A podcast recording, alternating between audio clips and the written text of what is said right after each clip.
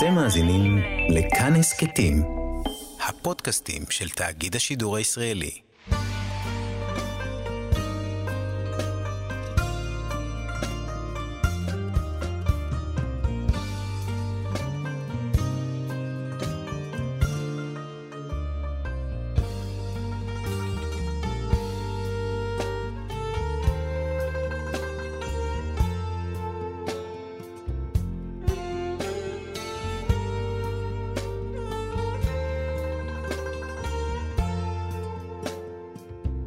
שלום כאן מורשת, חברותא לימוד משותף עם רבנים ואנשי חינוך בנושא תנ"ך, הלכה ואמונה.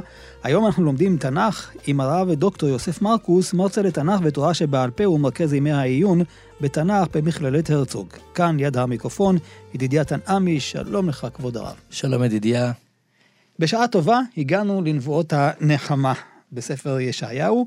והדבר הזה הוא באמת אה, מעניין, כי כשאתה קורא את הנבואות של הפורענות, אתה נבהל, אתה כבר לא יודע מה קורה, והנה פתאום אתה משנה את האווירה לגמרי, ואתה נמצא בעולם אחר.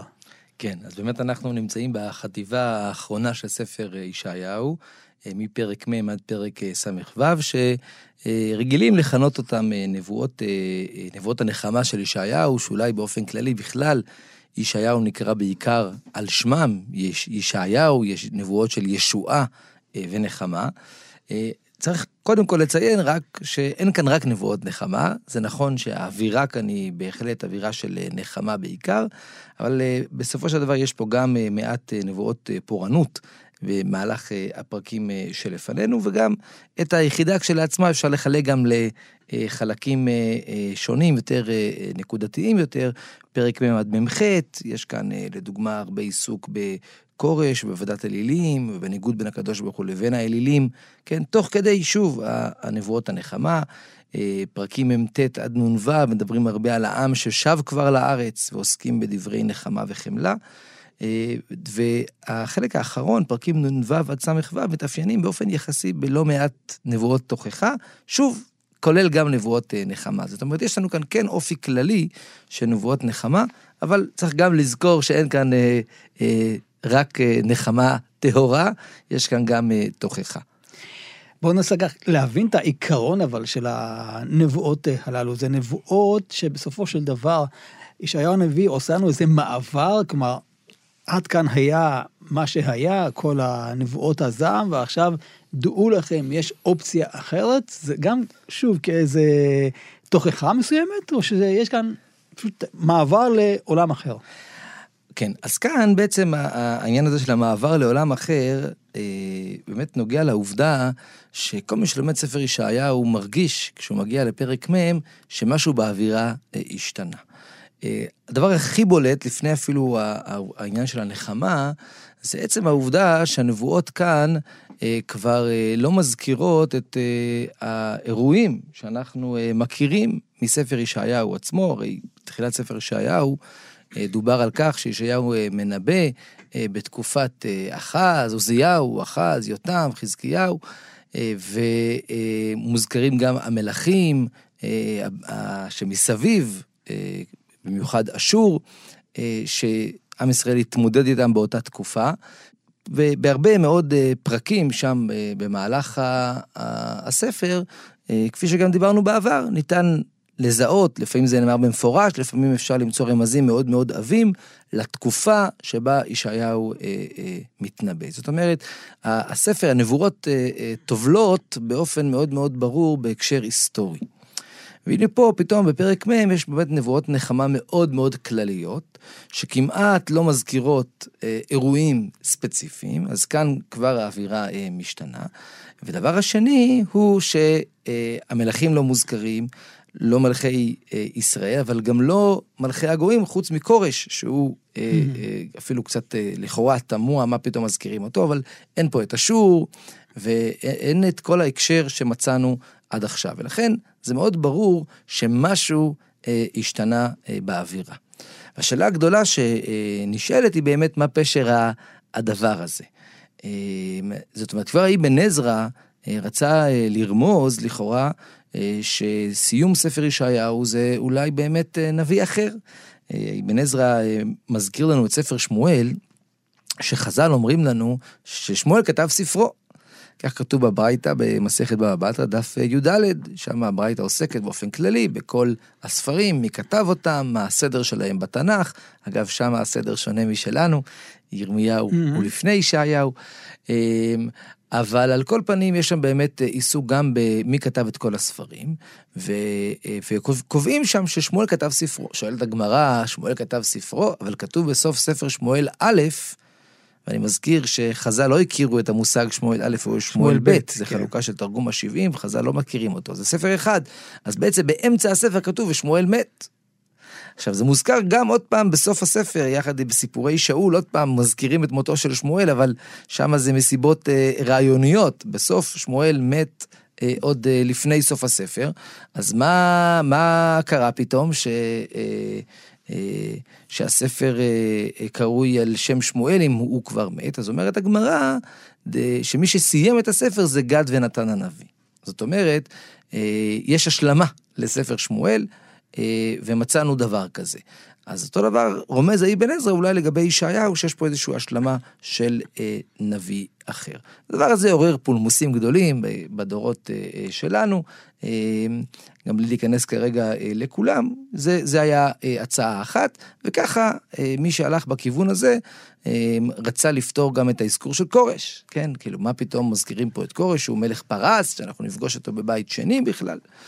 אה, זה אה, אה, בעצם איזשהו כיוון אה, אחד שהלכו. אבל זה לא כל כך פשוט, הכיוון הזה, מהרבה סיבות, מעבר לעובדה שחז"ל לא מזכירים את הנקודה הזאתי. צריך גם לזכור שהרבה מהנבואות כאן לא מתקשרות לתקופה של פרס, כן?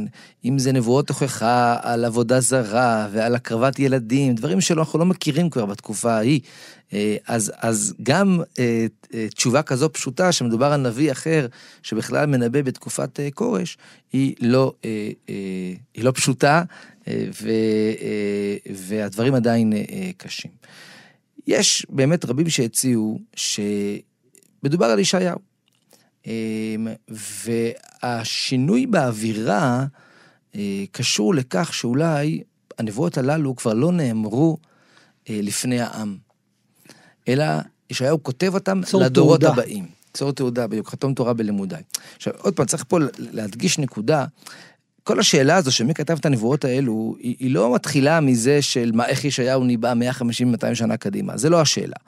אה, כי מצד אחד, נכון, הנביא יכול ודאי לנבא קדימה, אבל השאלה היא למה, או השאלה היא מה זה נוגע לעם, שישמע על מלך בשם כורש ועל יציאה מבבל, באותה תקופה של ישעיהו, שבבל היא עדיין מדינה קטנה, אז כאילו הדברים לא רלוונטיים.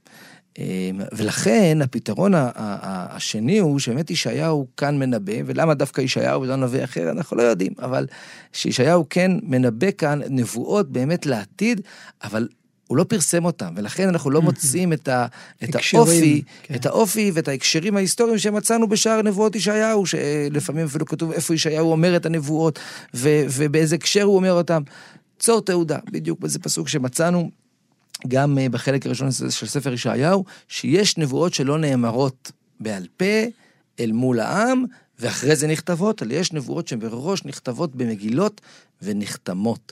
וכאן ישעיהו בעצם משאיר אחרי השבר הגדול מסע סנחריב, אחרי השבר הגדול של אה, חזקיהו שלא נעשה משיח, ישעיהו, ואחרי התוכחות הגדולות שהזכרת אותן, ישעיהו באמת משאיר נבואות לעתיד שידברו על הנחמה של עם ישראל, כאשר באמת כבר מדובר על בבל ועל כורש. אה, או ו... יותר מאוחר, בימינו אפילו. חז"ל אומרים לנו שכל נבואות שנאמרו לשעתה נאמרו גם לעתיד לבוא, כן? אז תמיד אנחנו מניחים שנבואות בראש ובראשונה נאמרו להקשר אה, אה, ספציפי. אה, אפשר היה להגיד גם רמזים ודאי לנבואות אה, אה, שנאמרו רק לדורנו, כן? אבל אנחנו לכאורה מדברים גם על הנבואות לימי בית שני, וחלקם התממשו בצורה מלאה יותר בדורות מאוחרים יותר, ואנחנו זכינו אה, כבר להתחיל לראות בחלק מהתגשמותם. כשאתה מסתכל על אופי הנבואה, עד כמה היא תואמת למה שהיה בנבואה של הפורענות, על החטאים? כלומר, אתה רואה תיקון בתוך הנחמות הללו?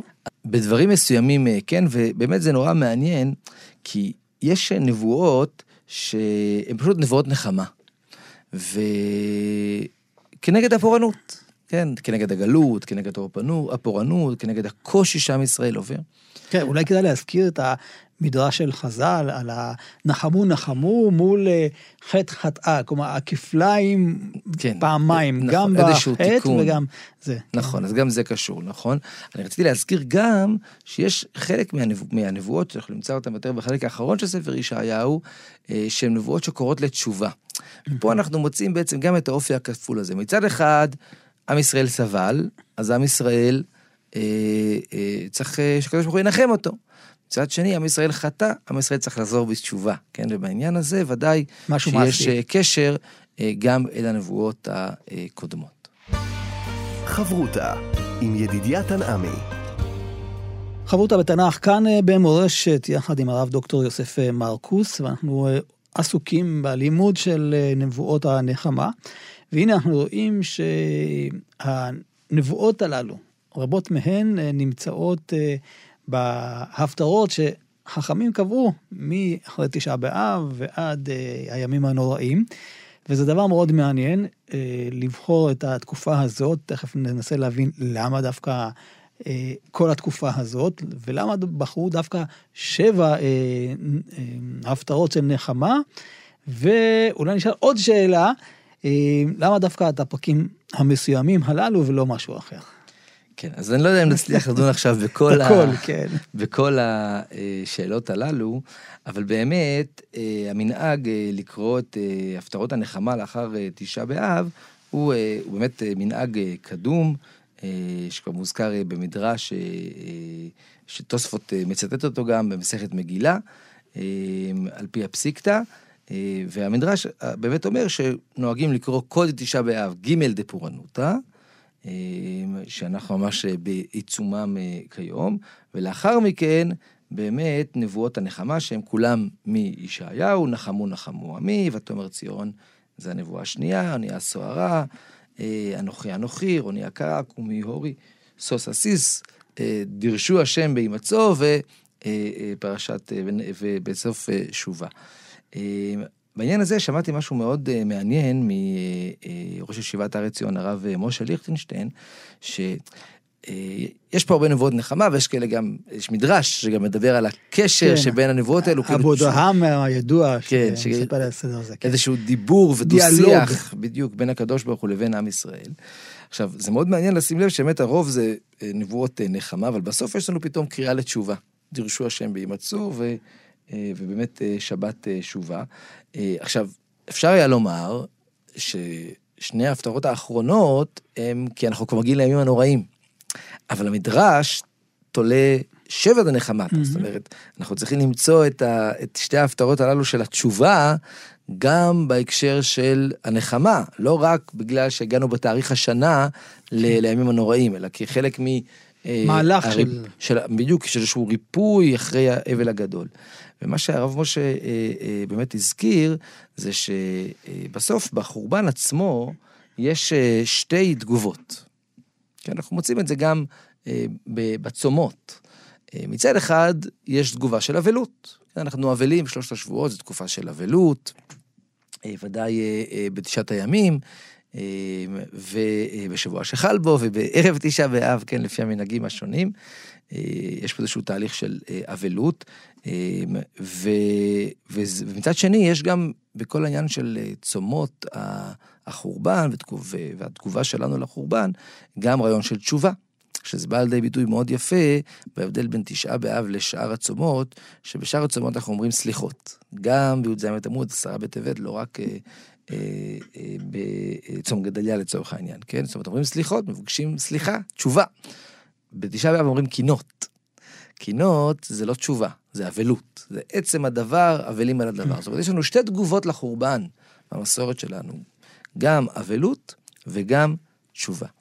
וכנגד זה, גם בנבואות הנחמה, או גם בתיקון, אנחנו מוצאים בעצם שני סוגים של תגובות. תגובה אחת של נחמה, נחמה כנגד האבלות. היה קשה, אני אנחם אתכם. בלי קשר למעשה שלכם. כמו שאבלות היא לא מסתכלת אה, איך אני אתקן, היא עצובה על עצם הדבר. המציאות, כן. כן, ההווה כרגע הוא, הוא מחפיר, הוא קשה, אז אבלים, יושבים על הארץ ואומרים קינות, לא כרגע מסתכלים איך אני יכול לתקן, כן? אנחנו לא יכולים להיות יותר מדי באבלות, אז כבר בצהרי תשעה באב, כבר כן חוזרים ואומרים כן. דירשו השם, ו... אבל ואפילו היום הזה נקרא מועד. כן, לעתיד לבוא, נכון. אבל יש משהו באבלות שהוא הוא, הוא שקוע כרגע בעצבות על הדבר עצמו. אמ, אז, אז, זה- אז כנגד זה זה הנחמה. אבל בסוף יש בישעיהו, בפרקי הנחמה, גם פרקים שעוסקים בתשובה. כי בסופו של דבר, כדי באמת לתקן את, ה, את הגלות ואת החורבן, לא מספיק רק הנחמה, אלא גם קריאה אה, לחזור בתשובה. ולכן כחלק מהמהלך של אה, אה, שבע דנחמתה, אנחנו מוצאים גם את נבואות התשובה. ומבחינת הבחירה, חכמים, למה דווקא בחרו את ה... בישעיהו לדוגמה. כן. אז באמת, זה, זה, ישעיהו כולו נחמה, כן? אז שוב, פתחנו ואמרנו מקודם שזה לא אה, מדויק עד הסוף כפשוטו. אה, להגיד כולו נחמה במובן הזה, אבל אה, פשוט זה באמת ישעיהו, הנבואות הנחמה של ישעיהו הן כל כך אה, נפלאות, ובאו חכמים ובחרו דווקא מהסל הזה של נבואות הנחמה את הנבואות הללו. אה, אולי בהמשך, כשנגיע באופן ספציפי לעוד נבואות שחז"ל בחרו אותן לשבט הנחמתה, נזכיר גם את הייחודיות שלהם, אה, ונראה ליצירה יותר עמוקה למה דווקא אותם בחרו לאותם אה, הפתעות. אז בואו ניכנס לנבואה הראשונה, נבואת פרק מ', נחמו נחמו עמי, יאמר אלוהיכם. כלומר, יש כאן בעצם קריאה לנביאים, כן, כי אני הולך לפי המדרש, כן? כן. לנחם את עם ישראל, כי הם אלו שנתנו את השוט, אז הגיע הזמן לנחם. נכון, אז אתה מעיר באמת אה, אה, ישר על הדבר הכי בולט כאן בפרק מ', שזה הקריאה לנחמה, או בכלל הקריאות, כן, אפשר לראות כאן שכל הפרק אה, מחולק בעצם, כל החלק הראשון של הפרק מחולק ליחידות קטנות שבכולם יש קריאה. כן, המילה אה, אה, נחמו נחמי עמי יאמר אלוהיכם, ואחרי זה קול קורא במדבר, פסוק ג', פסוק ו', קול אומר קרא. אה, זאת אומרת, יש פה באמת על הר גבוה בהמשך, הרים נכון. מקולך. לבוא ולקרוא, ולא בטוח שבכל פעם זה אותו דמות שצריכה לקרוא, או אם זה בכלל דמות, אולי בחלק מהמקרים זה איזשהו קול שמימי כזה, קול קורא במדבר, פנו דרך השם, כן, האם אה, אה, מישהו אמור לקרוא, שזה איזושהי אמירה כזאת, יש קול שמסתובב, כמו בת קול כזה, כן. אבל באמת הפתיחה זה נחמו נחמו עמי יאמר אלוהיכם. באמת אומר המדרש, וחלק אה, ניכר מהפרשנים, שזה באמת קריאה לקדוש ברוך, של הקדוש ברוך הוא לנביאים, לשנות תפקיד. כי הנביאים, אה, באמת, אה, אה, נבואות התוכחה, אה, אה, שאולי זה התפקיד המרכזי של הנביאים, וזה מה שגם עשה ישעיהו, כן? הוא הזהיר אה, והוכיח, וכאן בעצם הקדוש ברוך הוא בא ואומר לנביאים, אתם צריכים לשנות כיוון, מעכשיו אתם צריכים לנחם את העם שלי, ולא רק אה, להוכיח אותם. עכשיו, אה, למה צריך להגיד להם את זה? כי זה קצת ב-DNA, כן? נביא שרק מבטיח טוב כל הזמן, הוא בדרך כלל בתנ"ך נביא שקר, כן? כמו בירמיהו, כן? ירמיהו מנבא על החורבן, ונביאי השקר אומרים, עזבו, הכל יהיה בסדר. אה, אז במובן הזה, אה, יש משהו באמת אה, כאילו יוצא דופן, פתאום לדבר כל כך הרבה על נחמה וכמעט לא על תוכחה, אז, אז יש פה איזשהו חידוש מסוים. עכשיו, אנחנו כן מוצאים בהרבה מאוד מקרים שנביא, ש... הצד השני של המטבע, שנביא שרק מתרכז בתוכחה, גם אותו הקדוש ברוך הוא לא מרוצה ממנו, כן? זה אליהו הנביא בהר חורב, שהקדוש ברוך הוא מנסה לשכנע אותו לא רק לקנא לשם השם, אלא לתבוע גם את כבוד הבן, כלשון חז"ל, ושהוא לא מסוגל, אז הקדוש ברוך הוא אומר לו, בסדר, אז תמנה את אה, אלישע אלישע תחתיך." במק- במקומך. ומצאנו עוד אה, מדרשים בנושא הזה, באמת על, על, אה, על כך שהקדוש ברוך הוא אה, זקוק לנביאים שלא יהיו רק אלו שמוכיחים את העם, אלא גם מנחמים את העם. אז כאן באמת יש פה נחמו נחמו עמי, יאמר אלוהיכם, ואז באמת מתחילה נבואת הנחמה הראשונה של ישעיהו. והדבר הראשון שבולט כאן, אני חושב, זה המעבר מעמי בפסוק א' לירושלים בפסוק ב'. זאת אומרת, את מי מנחמים? את עם ישראל, נחמו נחמו עמי, או דברו על לב ירושלים. עכשיו, מי זו ירושלים? כן, ירושלים זה עיר.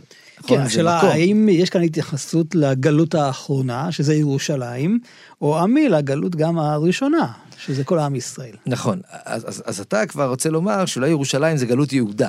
כן, אבל אני רק רוצה לפני כן אפילו בש... רק להתמקד בנושא הזה של אה, אה, דברו על לב ירושלים, כאילו ירושלים היא בעצמה אבלה. אהה. כן, זה מה שאני רוצה לא לומר. העם עצמו. לא העם, אלא ירושלים.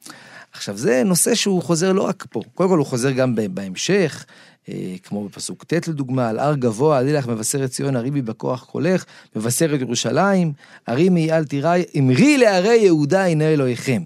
עכשיו, לערי יהודה זה לאנשים שגרים בערי יהודה, או זה לערי יהודה למקום עצמו. עצמו, למקום עצמו.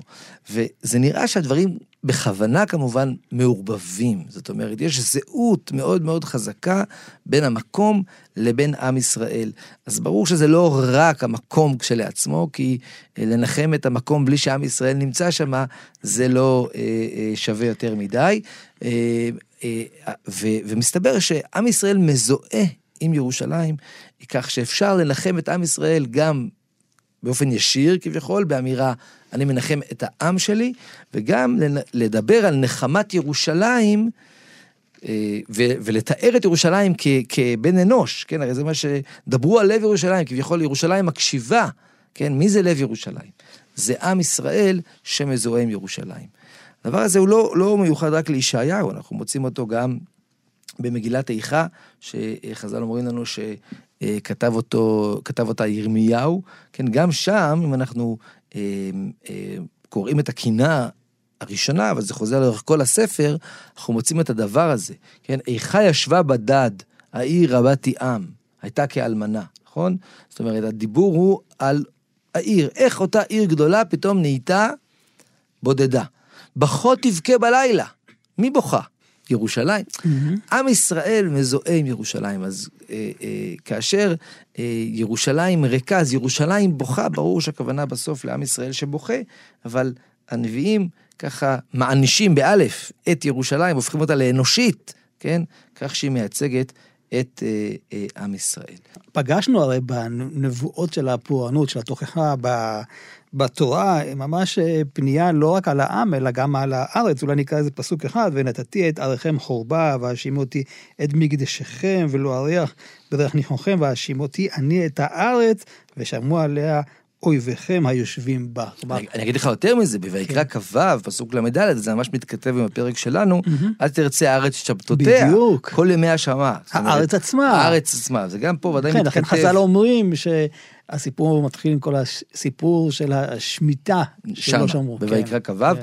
אז בהקשר הזה הפסוק שלנו ממש מתכתב עם הפסוק שקראנו עכשיו, נכון? דברו אל לב ירושלים וקראו אליה כי מלאה צבאה, כי נרצה עוונה, כן? זאת אומרת, אה, ודאי הכתוב הזה מתכתב. אז, אז נכון, מצאנו את העניין הזה שהדברים ודאי קשורים לקדושה של הארץ, כן? אבל פה מדובר יותר מזה, לדבר על ה- ללב שלה, כאילו שהיא תקשיב, שירושלים תשמע ויגידו לה, זהו, העוונות שלך נמחו. עכשיו, ירושלים עצמה לא חטאה, העם שבירושלים חטא. אבל זה הזהות הדבר הזה. עם ישראל מזוהה עם העיר, וכפי, שאפשר לדבר על, אה, על, על נחמה לעם, אפשר לדבר גם על הנחמה לירושלים. אז זה באמת אה, ממש הפתיחה, נחמו נחמו עמי, ואז מיד המעבר ללב ירושלים. אה, ואז באמת מגיע, מגיעים הפסוקים של אה, אה, לכאורה תחילת היציאה מהגלות. כך בדרך כלל קוראים את הפסוקים האלו. קול קורא במדבר, פנו דרך אדוני, ישרו בערבה מסילה לאלוהינו, כן? לפנות דרך במדבר, לעשות מסילה, מסילה זה כמובן דרך סלולה, כן? גם עד היום המילה סלולה, כן? מסילת ישרים זה דרך, בספר משלי, זה דרך ישרה, כן? אז צריך לפנות מקום לאלוקינו. ואז פסוק ד' אפילו מרחיב בזה, כל גיא יינשא, וכל הר וגבעה יישפלו, והיה יעקב למישור והרכסים לבקעה. זאת אומרת, כדי לעבור בצורה טובה, בטוחה, נוחה, אז הערים, ש... הערים שבמדבר, כן, מדבר זה לא רק מקום שטוח, הערים שבמדבר יישפלו, והגאיות יינשאו, כן, והיה יעקב למישור והרכסים לבקעה, וככה יוכלו ללכת. לעבור. אז הרבה פעמים קוראים את הפסוקים האלו באמת כקול קורא בעצם לעם ישראל לצאת מהגלות ולחזור לארץ ישראל דרך המדבר. כי מה מפריד בין ישראל, ארץ ישראל לבין גלות בבל? המדבר, כן, נכון שבאופן מעשי לא בדיוק הולכים דרך המדבר, אבל אה, ודאי מטאפורית, יש פה את אותו מדבר, וזה ודאי מזכיר לנו גם את המדבר אה, של יציאת מצרים, וזה משווה בין יציאת מצרים לבין היציאה מהגלות אה, לעתיד לבוא, אה, שגם כאן ההליכה תהיה דרך המדבר. אבל חשוב לשים לב שהקריאה פה היא לא רק לאנשים ללכת במדבר, אלא לפנות דרך להשם עצמו כביכול. הוא חוזר עם עם ישראל מהגלות? דרך אדוני, בדיוק. והרי איך זה מסתיים? אחרי הפסוקים שקראנו, ונגלה כבוד אדוני וראו כל בשר יחדיו כי פי אדוני דיבר. אז אפשר להבין את זה, שאחרי שעם ישראל יחזור, אז כל העמים יראו את הקדוש ברוך הוא. אבל מהרב יצחק לוי אה, שמעתי שיש פה אמירה לשכינה עצמה, גם השכינה חוזרת, כן? חז"ל כבר אומרים לנו, כל מקום שהלכו, שכינה... גלתה עמהם. עמהם, וספר יחזקאל מתאר את גלות השכינה, הוא מתאר איך כביכול השכינה יוצאת מקודש הקודשים אל מפתן המקדש, וממפתן המקדש אל הר הזיתים, ומהר הזיתים לאיפה הולכים? למדבר, מזרחה, כן, זה תמיד הגלות, גם דוד המלך, שהוא בורח מאבשלום, הוא בורח אל הר הזיתים, וכביכול חוצה את הירדן, עוזב את הארץ, כן? גם אליהו, כשהוא נפרד, עוזב את הארץ. תמיד הולכים לכיוון מזרח, ולכן אה, יבוא הנביא ויגיד, כן, שהוא מחזיר אותם לעמק החור, אה, ייקח אותם למדבר ויחזיר אותם ויהפוך את עמק החור לפתח תקווה. כן, זאת אומרת, המוטיב הזה של היציאה למדבר והחזרה לארץ הוא מאוד מאוד חזק, אבל הוא לא רק ביחס לעם ישראל, גם ביחס לקדוש ברוך הוא. לכן זה מה שהפסוקים פה אומרים. הנחמה תהיה לא רק בזה שתחזרו לארץ, אלא גם בזה שהקדוש ברוך הוא גם כן, כביכול ילך בראש המחנה. פנו דרך אדוני, ונגלה כבוד אדוני וראו כל בשר יחדיו, כי פי אדוני דיבר. חברותה עם ידידיה תנעמי. חברותה כאן במורשת, חברותה יחד עם הרב דוקטור יוסף מרקוס, ואם מתבוננים על הפרק רואים שיש כאן דבר מאוד בולט. אני ממשיך את הדברים שלך בעניין של הקדוש ברוך הוא ששב עם עם ישראל לארץ ישראל. וזה לא רק סתם שיבה, אלא יש כאן שוב התגלות מחדש, שזה אולי מזכיר קצת את אה, מעמד הר סיני, כשעם ישראל חוזר מגלות מצרים לארץ ישראל. יש פה באמת עיסוק אה, נורא גדול בגדלות השם.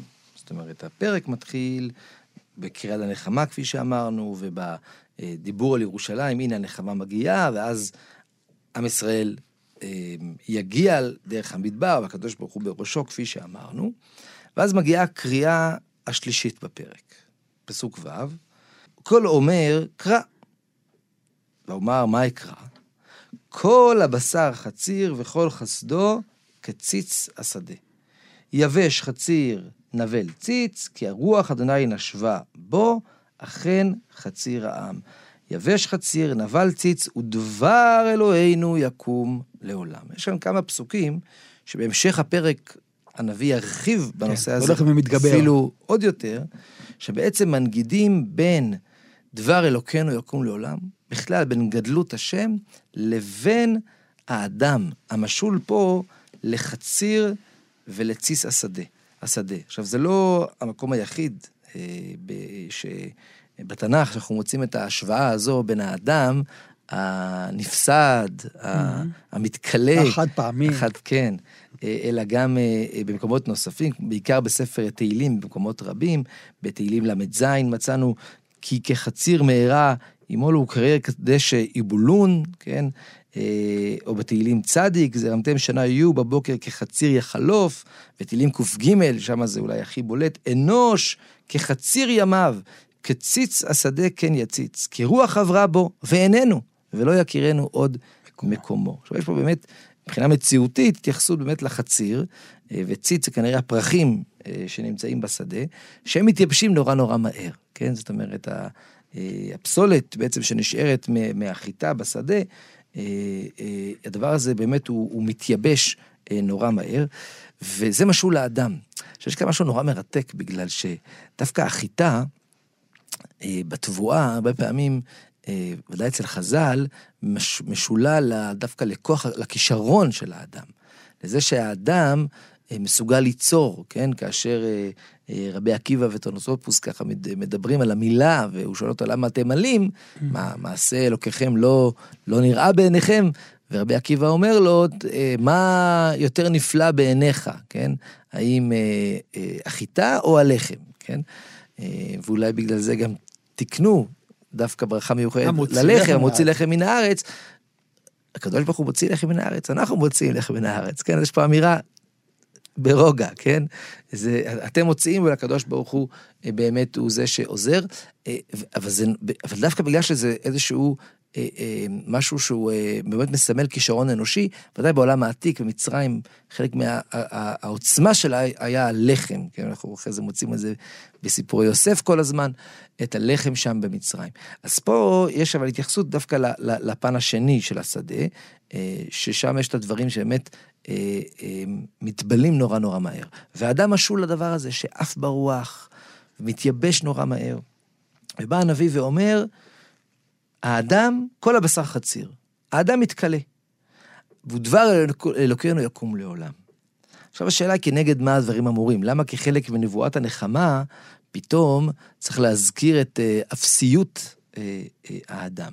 לפני שנענה על זה, רק נגיד, כפי שגם הדגשנו מקודם, זה חוזר ביתר שאת בהמשך אה, אה, הפרק, אה, ממש מפסוק י' ואילך, מדברים על הקדוש ברוך הוא שהגיע בצורה חזקה, וכרואה עדרו יראה, ויקבץ את כולם. ואז שוב מדובר על, על האדם, מי תיקן את רוח אדוני ואיש עצתו יודיענו, מישהו יכול לעזור לקדוש ברוך הוא? מישהו יכול לייעץ לקדוש ברוך הוא? אין גויים כמר מדלי וכשחק מאזניים נחשבו, כן, הגויים, העמים, הם כמו טיפות מים, או כמו אה, שאריות שנשארות על המאזניים, כן, שאפשר ככה באיזושהי רוח קטנה אה, להעיף אותם, כן, ו, ואז בהמשך, כל הגויים כעין נגדו, מאפס ותוהו נחשבו לו, ואל מי תדמיון אל ומד דמות ערכו לו, אז מוזכר גם הפסלים, הפסל, נסע חרש וכולי. זאת אומרת, יש פה עיסוק נורא גדול אה, בגדלות השם. אה, כנגד אפסות האדם. והשאלה היא, איפה זה מתחבר לנבואת הנחמה. ופה אפשר ללכת בכמה כיוונים, אני חושב. כיוון אחד, אולי אה, בסיסי כזה, הוא להגיד שהקדוש ברוך הוא אה, רוצה לומר פה, נבואת הנחמה הזו היא החלטית, היא נצחית, היא לא כמו הבטחה של אדם.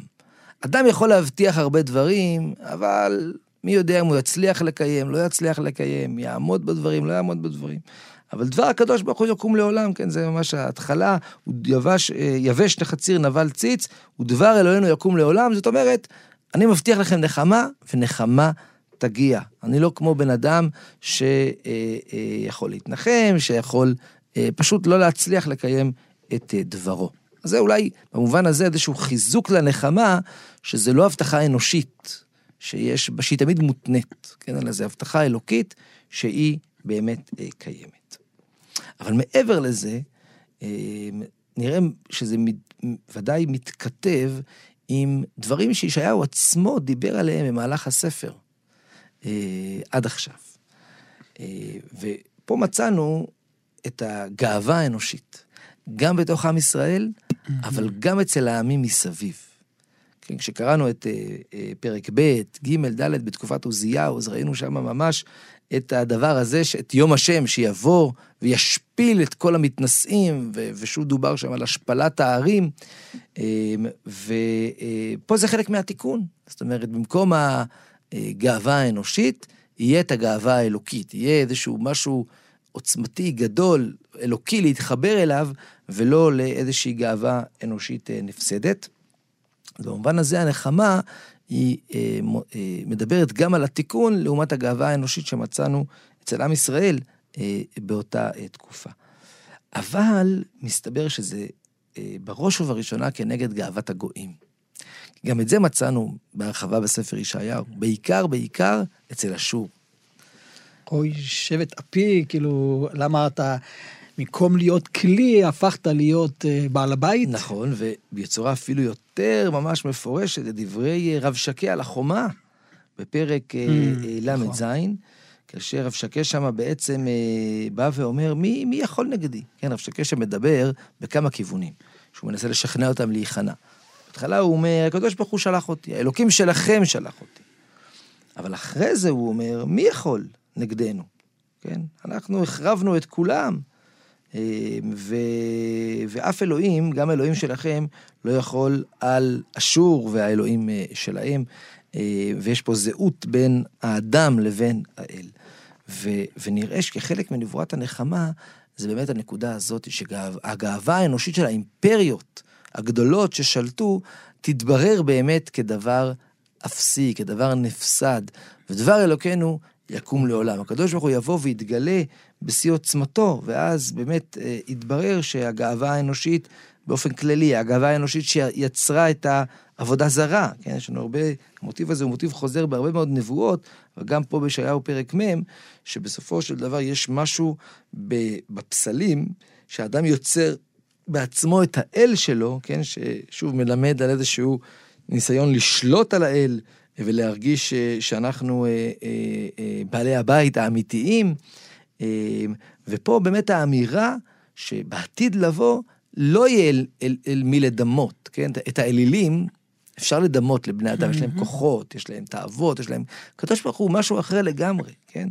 ו, ובעניין הזה באמת באה הנחמה ואומרת, כאשר תגיע הגאולה, כאשר עם ישראל יחזור לארצו, כאשר כבוד השם יחזור אה, אל המקדש, אז גם יתברר עד כמה גדלות השם מצד אחד היא אינסופית ויוצאת דופן, ועד כמה דבר אה, האדם ומעשה האדם ללא עזרתו של הקדוש ברוך הוא, אין לו אה, ערך, ודאי לא ערך אה, נצחי. והכל מתחיל מהעניין של בריאת העולם, שזה מופיע בהמשך? כן, אז זה מעניין, נכון? אה, ישעיהו כאן מתאר ככה בצורה מדוקדקת את אה, בריאת העולם, נכון? שאו מראה מנחם ורואים מי ברא אלה, המוציא במספר צבאם לכולם בשם מקרא, מרוב אונים ואמיץ כוח איש לא נהדר. כן, ודאי, זה, יש פה איזשהו תיאור, גם לפני כן, איך הקדוש ברוך הוא אה, אה, היושב על חוג הארץ ויושביה כחגבים הנוטה כדוק שמיים, חדוק שמיים, ובמתכם כאוהל לשבת, כאילו, כן, זה חלק מהגדלות של הקדוש ברוך הוא, זה האופן שבו הוא ברא את העולם. אני חושב ש...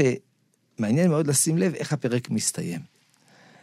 כי עד עכשיו מדובר באמת על גדלות השם ולפסות האדם. אבל הפרק מסתיים באמירה, לאדם יש כוח. הקדוש ברוך הוא ברא את האדם בצלם אלוהים. אבל יש לו כוח בתנאי שהוא מחובר לקדוש ברוך הוא. וזה ממש הפסוקים האחרונים. נותן ליעף כוח, ולאין אונים עוצמה ירבה. הקדוש ברוך הוא לא משאיר את הכוח רק אצלו, הוא גם מעצים את בני האדם שהוא ברא, שוב, ברא אותם בצלם אלוהים מתוך רצון שהם יפעלו בעולם, וייצרו בעולם, ויתקנו עולם מלכות שדי. אבל, בתנאי שזה מחובר לקדוש ברוך הוא. ולכן, ויעפו נערים ויגעו, ובחורים קשו לקשלו. אבל כהי השם יחליפו כוח. יעלו עבר כאן שרים, ירוצו ולא ייגעו, ילכו ולא אה, יעפו. בסופו של דבר, גם בני אדם יכולים באמת להגיע ליצירה ולכוח ולעוצמה, רק בתנאי שהם מקווים לקדוש ברוך הוא.